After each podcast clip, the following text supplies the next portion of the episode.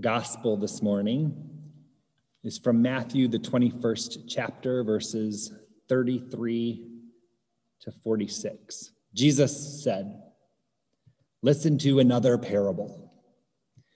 There was a landowner who planted a vineyard, put a fence around it, dug a wine press in it, and built a watchtower. Then he leased it to tenants and went to another country. When the harvest came, he sent his slaves to the tenants to collect his produce, but the tenants seized his slaves, and they beat one, killed another, and stoned another. Again, he sent other slaves, more than the first, and they treated them the same way. Finally, he sent his son to them, saying, They will respect my son. But when the tenants saw the son, they said to themselves, This is the heir. Come, let us kill him and get his inheritance. So they seized him, threw him out of the vineyard, and killed him. Now, when the owner of the vineyard comes, what will he do to those tenants? They said to him, He will put those wretches to a miserable death and lease the vineyard to other tenants who will give him the produce at the harvest time. Jesus said to them, Have you never read in the scriptures, the stone that the builders rejected has become the cornerstone? This was the Lord's doing, and it is amazing in our eyes. Therefore, I tell you, the kingdom of God will be taken away from you and given to a people that produces the fruits of the kingdom. The one who falls on this stone will be broken to pieces, and it will crush anyone on whom it falls. When the chief priests and the Pharisees heard his parables, they realized Jesus was speaking about them. They wanted to arrest him they feared the crowds because they regarded Jesus as a prophet. The gospel of the Lord.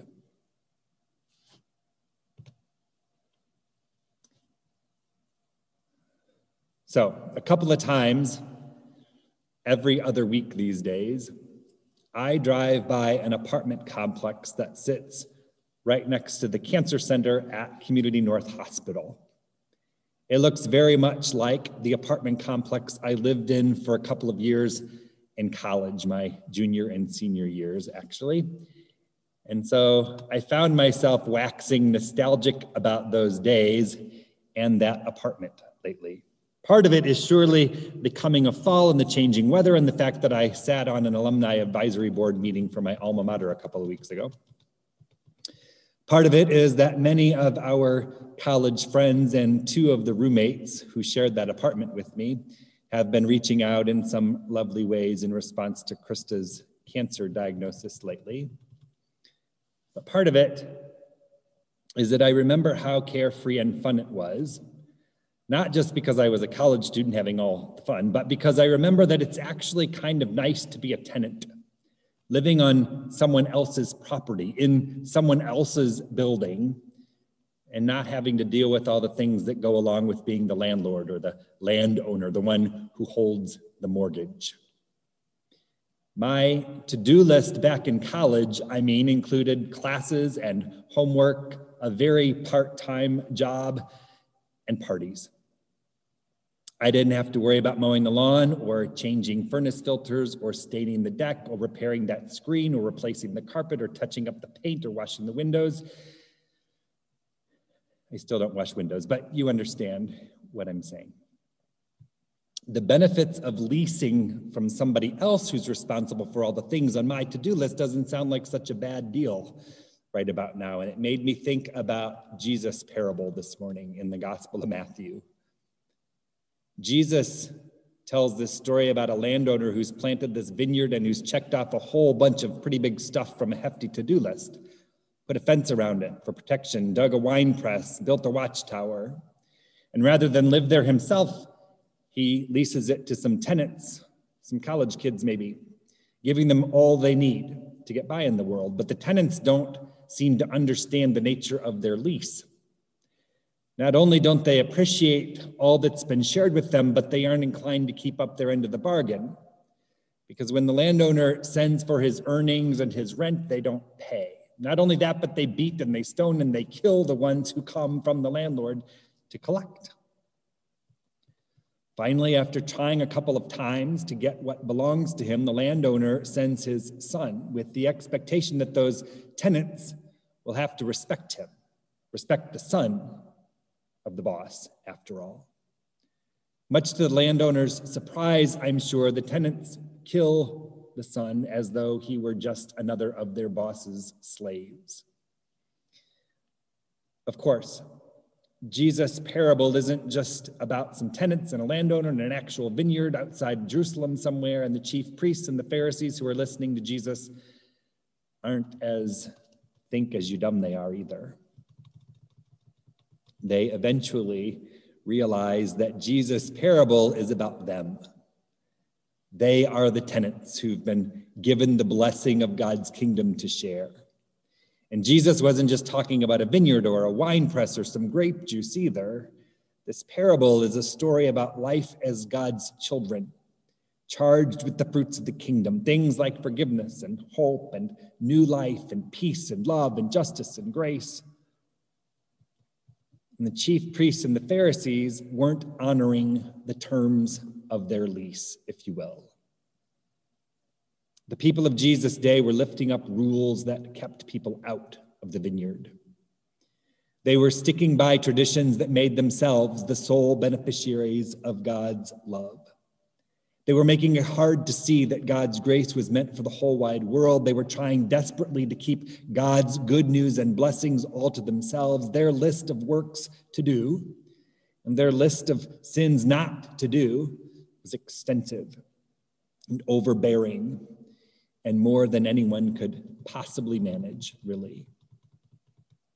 And if you've ever rented an apartment, you know you aren't allowed to just paint the walls whatever colors you want, are you? You might just get yourself evicted. And as tenants in God's vineyard, that's how I see what the chief priests and the Pharisees were up to. They were putting up walls and building their own barriers and drawing lines in the sand about just how much God could love. and their God was small in that regard. And Jesus' story isn't just about the Pharisees or the chief priests either, of course. Jesus' story now is about you and me, too. And so it's not always an easy story to hear. If God is the landowner, we aren't always the best of tenants, if we're honest. We don't always recognize that all we have and all that we are have been given to us by God, not just for ourselves, not just for those who look and smell and act and believe and vote like us, but for the sake of the world around us, too.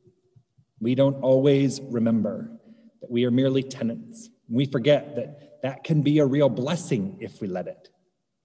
When we forget that, when we start acting like we own the joint, when we start pretending that the vineyard is ours, we get ourselves into trouble, just like the chief priests and the Pharisees in Jesus' day. We start building our own walls and putting our own boundaries up around God's grace for the world. And we start painting it all too with colors of judgment and condemnation and scarcity and fear. We start coming up with our own lists of things to do or not to do for others, of course, mostly that don't always line up with what God would have for any one of us. So it makes me wonder where in the world is the good news today? What's Jesus' point here? Are we just supposed to admit our failure, hand over our keys, and wait for our eviction, for God to snatch the kingdom from us like Jesus seems to promise God will do? And I don't think so. I think we're called to see what a blessing it is that we don't have to change or charge. We don't have the responsibility over what ultimately belongs to God. I think we're supposed to put down our own to do list and pay more attention to God's. And I think we're called to thank God for not giving up on us yet. We're called to be thankful that God, as the owner of all of it, finally did send the Son. And we're called to be thankful that Jesus shows us what it means to be children of God, to be faithful servants, to be responsible, grateful, generous tenants with the gifts God has poured into our lives. We do our best to do what God would have us do then as tenants love, forgive, bless, heal, preach the good news. And when we fail, when we get distracted, when we lose our way, when we're tempted to stop or build walls or set boundaries, we're reminded that God sent Jesus in the end to take care of what we are not able to tend to. Of course, I'm glad I don't rent that college apartment any longer. I love the house. I'm blessed to call home. It smells much better. I remind myself as often as I can that it's all a blessing from God. Even the to do list that overwhelm me are sometimes valuable ways to remember how grateful I am for what I call mine. The same is true with all the blessings and all the responsibilities that come with being a child of God, trying to live life in the Christ like ways of patience and generosity and forgiveness, humility, love, and so on down that holy kind of to do list. Jesus does kind of let us have it in this morning's gospel parable, right along with the chief priests and the Pharisees. He does sort of put us in our place if we're listening to all he has to say. But if we soften our hearts, if we will see ourselves as tenants, more often renters, merely renters, thank God, of the most gracious landlord, we will see ourselves as fellow workers too with Jesus, the Son, doing God's bidding for the sake of this world, for the sake of this church that we are blessed to call home. Amen.